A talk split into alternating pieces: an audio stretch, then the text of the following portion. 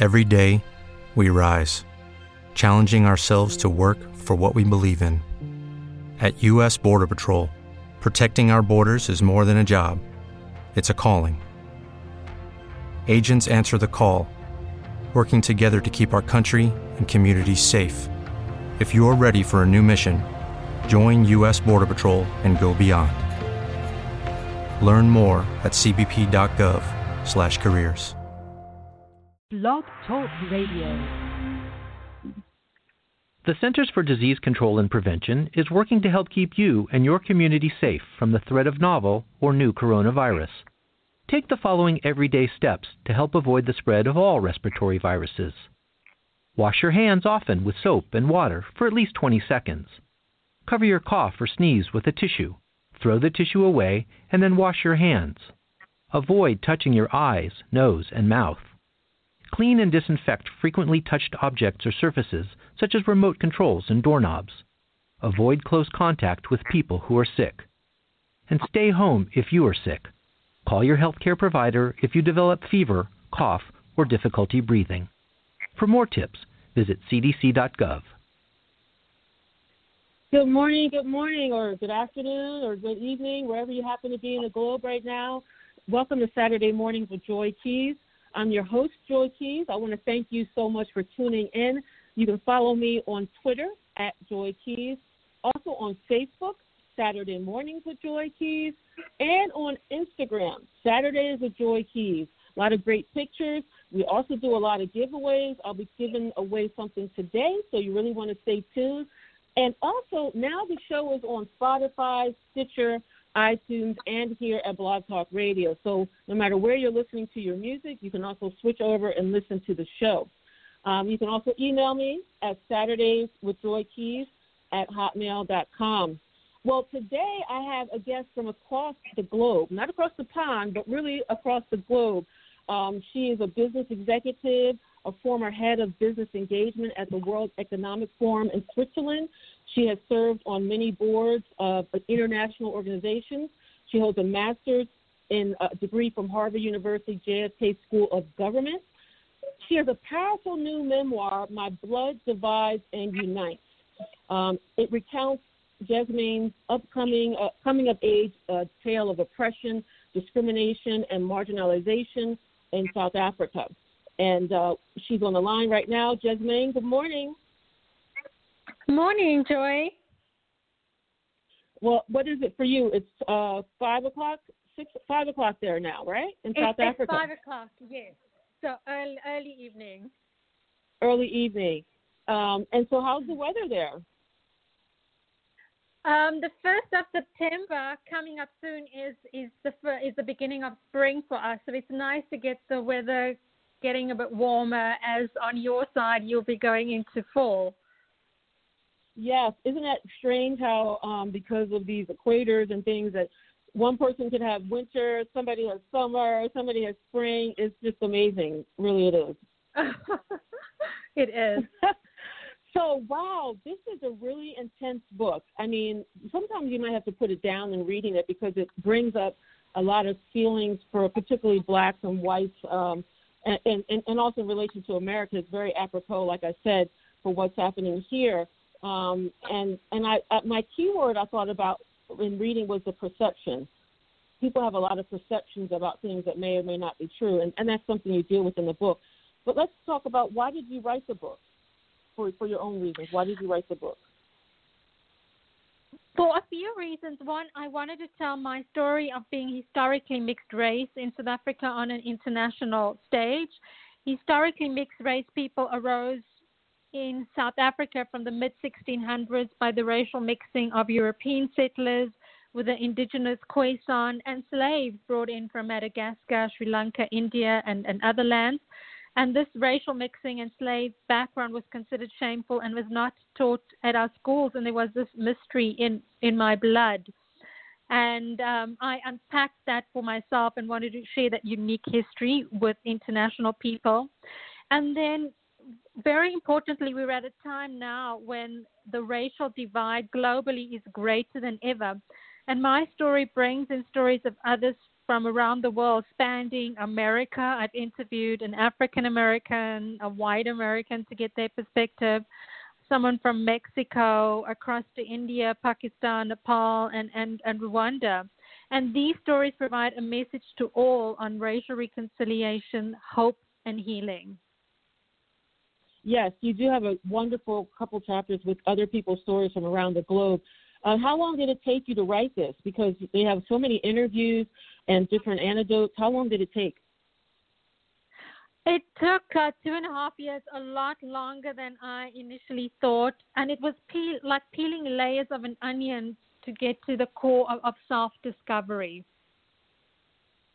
That's amazing. Um, when you uh, wrote the book, did you think about maybe how your family or friends might think? You share a lot of personal feelings um, and your transformation. Um, what was their reaction, your friends and family, to this book? Well, with my close family, it felt like a family project as I sense checked ideas, siblings. My parents were invaluable in, in sharing family history, and I'm so blessed that they're still alive and could could uh, pass on that information. My identical twin sister um, is, is is such a joy. She lives in Australia, and, and she could help me recall some of my childhood memories. Uh, my is very passionate about exploring our DNA, and he helped me identify different genetic DNA sites to provide additional DNA information. And, and the book brought healing to our family and also peace concerning uh, troubling aspects in, in our past. Wow, that's really you're blessed because sometimes people write memoirs and you know they bring out stuff that people wanted to keep hidden. But it's very nice to hear that your family supported you. Just give a little more explanation of the different racial categories that happened uh, during apartheid uh, in South Africa. Sure, we have a white and then black uh, uh as the black mainly African DNA, and then Indian, and then historically mixed race people, um, which I alluded to earlier, and it's a ethnic group from which I, I come from. And I, I have many African American uh, friends who find this very confusing because they'll say, you know, you all black. During apartheid, you had different communities, different education systems, different toilets for all these separate racial categories, and it's uh, with, with legal racial categories. That sounds similar to the Hutu and the Tutsis, um, and how people we w- wouldn't be able to tell the difference between who was a Hutu or a Tutsi, but they tried to divide that country um, and and put labels on people that really didn't make any sense. Um, you went and, like you mentioned, you did a DNA test um, with the help of your brother. And what did you find out with that DNA test about yourself and your family?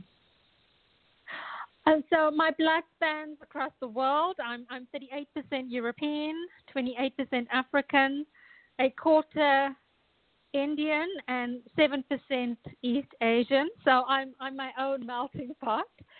And then there were a few surprises. I didn't know I have any Jewish blood, and I'm, I'm 6% Ashkenazi Jewish. And my African blood, which is 28%, spans across the continent, and, and that I didn't expect my African blood to be so spread out. Isn't that amazing that, again, our perception or labels don't really really encompass everything that we are as a human being and um, I think that is one of the things could help people. Do you think taking DNA DNA tests might um, help people learn more about themselves and also deal with this uh, conflict that people have across racial lines and, and, and oppression and, and things like that? Uh, absolutely, Joy. It, it connects us to our humanity. As you know, one could have a test and, and, and not realize that you're carrying a gene pool of um, another group of people that you considered the other or didn't like. In South Africa, we have issues with the xenophobia against other Africans, but um, a lot of South Africans, we've got African blood because there was historically um, migration of people from the other parts of Africa into South Africa. So it does really remind you of, of the connectedness and, and, and, and the shared humanity in our blood. From American African American point of view, view, a lot of African Americans who may not be aware of these differences and and um, the xenophobia really are confused. Like you, like you said earlier, you guys are all African, and for us, you know, can't you all get along? You know, it, it's it's a little confusing. but we also have that here in in America. We have colorism. You know, so you're light, you're dark, all these things. It, it people put you in a hierarchy. And back uh, in the day, let's say slavery, you know, light skinned people maybe were in the house. They were house niggers, and then you had the field niggers. They were darker. And um, even today, that has still happened. Where, say, in the '60s, they had a brown paper bag test. If you were lighter than that, you got into a party. But if you were darker, you couldn't come in.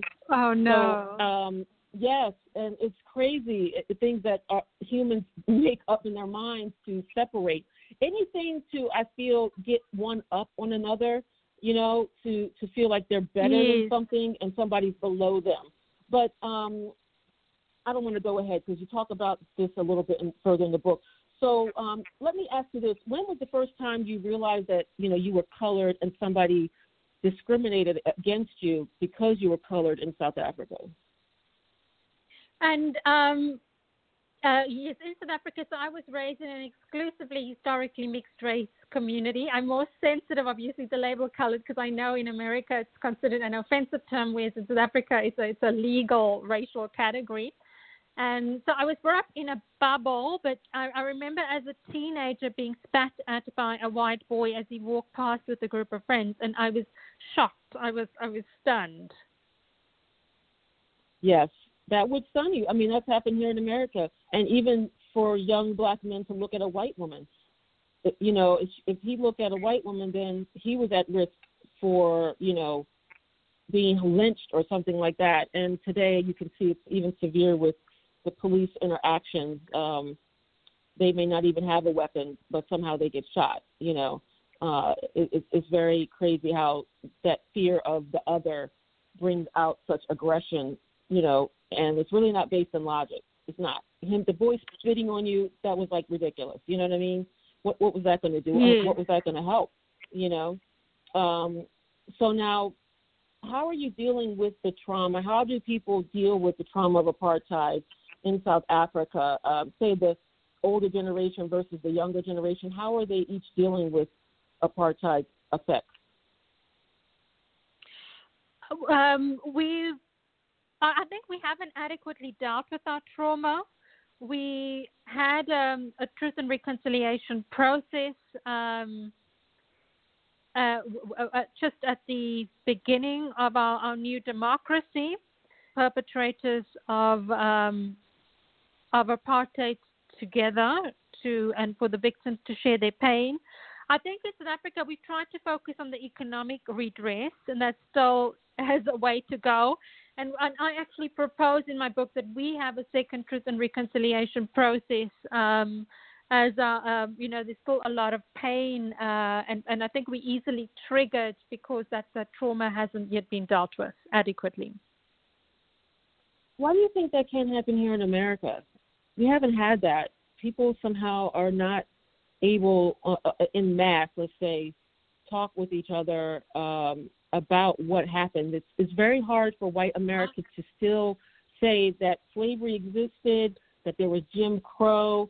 They still can't admit what's going on now, even though we have video of police shooting black men um, all the time. Every other week, you're hearing something. Black women that are actually no weapons at all in many cases.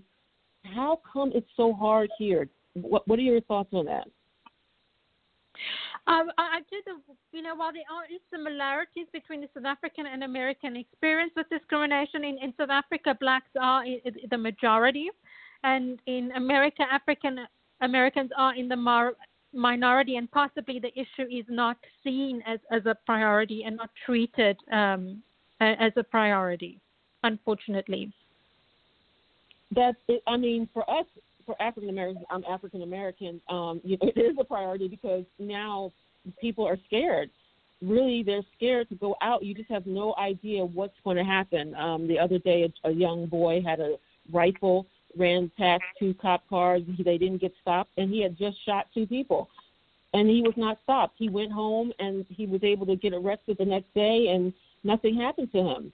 But you know, a black man with no weapons whatsoever, um, or a black woman, they attacked her in her home, um, and the shotguns. It, it was crazy. So we we are um, we need truth and rec- reconciliation here. We really do. We we need it. We demand it, and that's why people are protesting so much. Um, one of the things you talk about in your chapter in your book is your dad. Really touching story about your dad. Like I I was like almost crying, and I talked to my mom about oh. it. You know, because Oh, it made me think you. about my my grandfather in a way and how he just worked and I, um, things that maybe he went through. I wasn't able to talk to him and, and, and have his story Yes. or hear his story. So let me ask you this: What did you learn about your father's life? Like, what was the most surprising thing in talking with him about his experience in apartheid? Um, yes, so, so, and the book really, I'm so grateful because it really gave me that opportunity to hear him out because I just formed my own judgments. And in our family structures, you don't really discuss these sensitive issues, but now, you know, it gave an opportunity for us as a family to talk about it. And um, one thing I didn't realize, so my father worked on this as a construction carpenter on this exhaustive, abusive work contract in Namibia, and he he had um, a nervous breakdown. Soon after the contract, he, he was coming back by train, and on the train, he was hearing imaginary voices, and realized that those voices were imaginary. And he was he also was mugged on the train. So I thought all these years, I thought that the mugging triggered the nervous breakdown, but it was actually the exhaustive work contract. So that was a big revelation. Also, when my father, afterwards, he worked for place for people with disabilities. He couldn't go back to construction carpentry because he was taking medication. He couldn't climb on on on high ladders. Um, and so at the place he worked uh, for, for people with disabilities, he was pensioned of quite young. And he told us that he, um, you know, they were given an option and he wanted to be pensioned off early. And, and we now, when I wrote the book, he said, no, they actually pensioned him off for medical reasons. And I felt so sad um, that that was the reason, and that also realized that the pride he had that he, you know, he, he didn't want to share that aspect with our family. And, and generally, um, I didn't, you know, my father was an alcoholic up until I was 10 years old. He's fortunately overcome that. And uh, I Mm. think I saw my father's frailty, and, and writing the book made me step back and just realize the impact of apartheid on, on my father. Um, that, you know, he worked on this exhaustive work contract at a time where there were no worker rights for people of color. He's the inferior treatment he received while he was in, in, in a mental institution. So, I, I think I had a better realistic picture of what happened in, in my father's life through writing the book. This is something I didn't send you, but um, let me ask you: Do your siblings, did your siblings have a different, or do they have a different viewpoint of what happened, and and how did it affect them as opposed to you? Like I'm sure you're dealing with, you know, this situation in one way. How were they dealing with it? You have a twin sister and you have a brother. Could you talk a little bit about their experiences? Um, I think on, on the aspect of my dad, we, we all felt the same, and, and all the, the new revelations that we got, where we see that together. And when my brother and my sister read the manuscript, they all said they, they both said they were very emotional when they read the chapter of, of my dad. So I think it, it brought Mm. almost collective collective closure and understanding for, for all of us. That's really beautiful. Um, you have a lot of interviews, as you mentioned earlier, um, people all over the world. Uh, some of them are friends. Actually, most of them seem to be your friends, um, and that's great. So you have friends of all ethnicities. Uh, one of your friends you have is uh, 25 years, a, a white woman, and uh, this is a hot topic here in America. She says she believes um, people should be colorblind. What do you feel about that um, for yourself and, and for people in, um in South Africa? Do you think that will work? Yes, that's a, from my friend Anna. I, I I do feel that while race is a construct, it does define engagement. and I do believe that people should consider how they engage with others and, and the impact of race. For example, a case in point is that um, COVID in, in the United States is affecting people of color disproportionately due to systematic inequality, you know, the access to quality health care, um, living in communities with poor diet choices, um, limited access to affordable housing so that people live in cramped conditions and can't socially distance. So, because of, of the historic of, of historic factors and um, racial systematic racial inequality, one can't um, ignore race. Yes, I agree. I, I can. I don't think you can be colorblind, um, and I find it. Um, one of the stories you told uh, was about yourself being an accountant and uh, moving up in the ladder, and how difficult it was, and and your interactions with white South Africans, and you had a had to make a decision of whether to go into a conversation about race with them based on what they would say. So, you know, if they were like, um, I had nothing to do with apartheid, you might take it another way and probably try to ignore that. But then if they seem to be empathetic to um, recognizing that, you know, you are colored and that makes a difference how apartheid affected you, they would seem more genuine, then you had a more open conversation with them. Do you think that's something we need here in America? Is that what you think will help here in America? Is that people, white people, being empathetic and, and seeing us, seeing our color and how it really does affect us? I yes, I, I do believe empathy is is a much better if, an effective approach than than white guilt. You know, white guilt leads to paralysis and inaction, and empathy leads to uh, connection and action. You have a topic we didn't put in on here, but you have a whole chapter about fear of lack and desire to dominate. Talk to the audience just a little bit about that, what that means. Um, I, and I started that chapter looking across uh, instances in history, looking at the Mongolian Empire, the Zulu Empire in South Africa, and, and other examples, World War One, World War Two, and a, a, lot of at the, the root of conflict, you know, it's um, it is about a fear of not having. It, it, it is there is an economic component to it, um, a, a, a belief that there is scarcity and one needs to hold on to resources for oneself.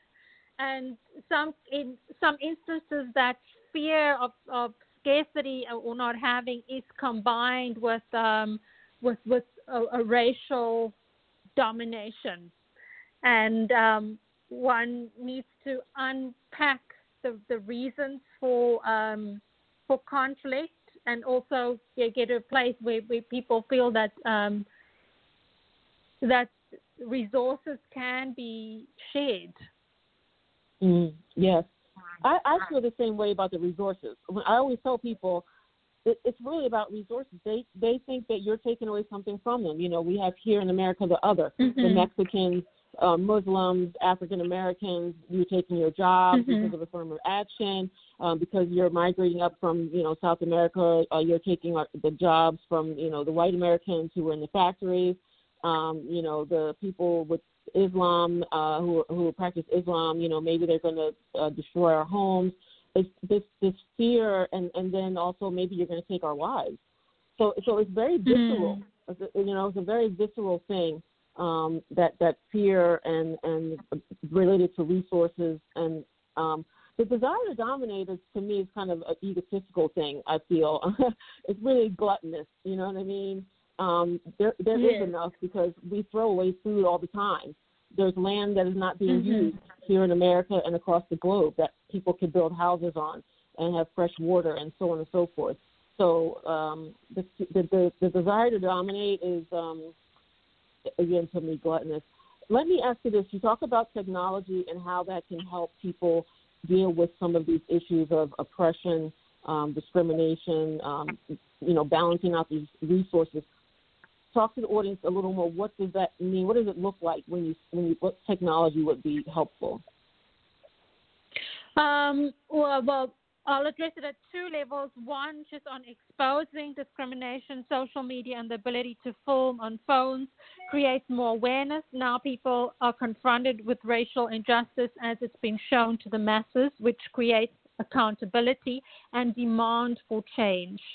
And then about how we can use technology to address issues like financial inclusion, access to health, access to education, and if we can um, develop good software uh, that's available on our mobile phones um, to bring all these resources into our homes. It can help with um, stemming inequality. I love the story about the software that was made for the workers. They, I think they were migrant workers um, somewhere, and they needed to send money home to their family. They only got one day off, um, and they were always yes. standing in long lines waiting to try to transfer the money, and then it cost to transfer this money. Um, that was really great. Um, that was one of your friends. They have a, a venture capital company, I think. Is that? I might be mixing up the stories. It, it, it, it, was a, a fintech transfer, money transfer company based out of Hong Kong, and it was to help um, Filipino yes. migrant workers who before had to, to stand in long queues, spend the whole day standing in a long queue, paying very high transaction fees, and now they can uh, transfer money home. Uh, over to their family back home using their phone. They don't need to stand in queues, and the transaction fee is a fraction of the cost. And I encourage, we really need more of those types of solutions and innovation to be directed to address and solve for problems for people at the base of the pyramid. Yeah, that was I was like that. That seems so easy, you know, just like wow, that one little problem, and there are many little problems yes. that would make a big impact on people's lives. You know, um, I think that's what the entrepreneur, social entrepreneurship is about. You know, finding a yes. problem that people are having and then coming up with some kind of solution, um, and and that it's not about profits per se. It's about helping alleviate, I guess, people's pain and um, pro- you know they're having. Um, just one last question because we're getting short of time here. Are you going to write another book? This book came out last year. Are you going to be writing another book? And if so, what would the what would the topic be about? it's uh, this book took a lot of time. I do uh, want to write about things that I really care about, that I'm passionate about, and I do care about um, racial equality and racial reconciliation, especially given my background, have been raised during apartheid. Um, it's at this moment there isn't anything that's um, really triggering me to get back to right. to writing, but who knows what the future holds. Well, thank you for writing this book. I think actually should maybe go into um, workplaces, some things for people to read, maybe even colleges and curriculum, so that people can have this discussion about these issues. And again, as you mentioned in the book, you have stories from all over the globe. It's not just South Africa. It's not just America. It's all over. You know, um, Armenian. You have um, Beirut. I mean, you have all over the place where people are dealing with the same issues, and we can learn from each other. I I, I think. Um, thank you again for coming on, Jasmine. Um, I hope you um, continue the great work. And um, don't forget about us in America. Come back on the show when you're doing another project. Thank you, Joy. Thanks for reading my book and for this conversation. All right. Well, you have a great evening because it's evening time for you. it is. It is. Enjoy the rest of your day. okay. Thank you. Okay. Bye-bye. Bye. Thank you, everybody, for tuning in. Um, that was Jasmine Boggenpoel. She's from South Africa. She wrote a book, My Blood Divides and Unites, and is talking about her experience with apartheid and how uh, truth and reconciliation can possibly help, and that we're not the only ones dealing with these issues. There are people all over the globe. She also talks about technology and how that can help deal with uh, issues of oppression and, and resolving people's problems. So you want to check that out. I'm going to be giving away copies of it. You're going to have to follow her on Twitter. Um, you're also going to have to um, follow her on, um, uh, let's see, I think she has a Facebook page. Um, you want to check her out there. Um, look on my social media. I'm at Joy Keys on Twitter, Saturday Mornings with Joy Keys on uh, Facebook, and Saturdays with Joy Keys on Instagram. Check it out so you can find out how to win a book and also something else altogether. All right, talk to you soon. The Centers for Disease Control and Prevention is working to help keep you and your community safe from the threat of novel or new coronavirus. Take the following everyday steps to help avoid the spread of all respiratory viruses. Wash your hands often with soap and water for at least 20 seconds. Cover your cough or sneeze with a tissue. Throw the tissue away and then wash your hands. Avoid touching your eyes, nose, and mouth. Clean and disinfect frequently touched objects or surfaces, such as remote controls and doorknobs. Avoid close contact with people who are sick. And stay home if you are sick. Call your healthcare provider if you develop fever, cough, or difficulty breathing. For more tips, visit cdc.gov.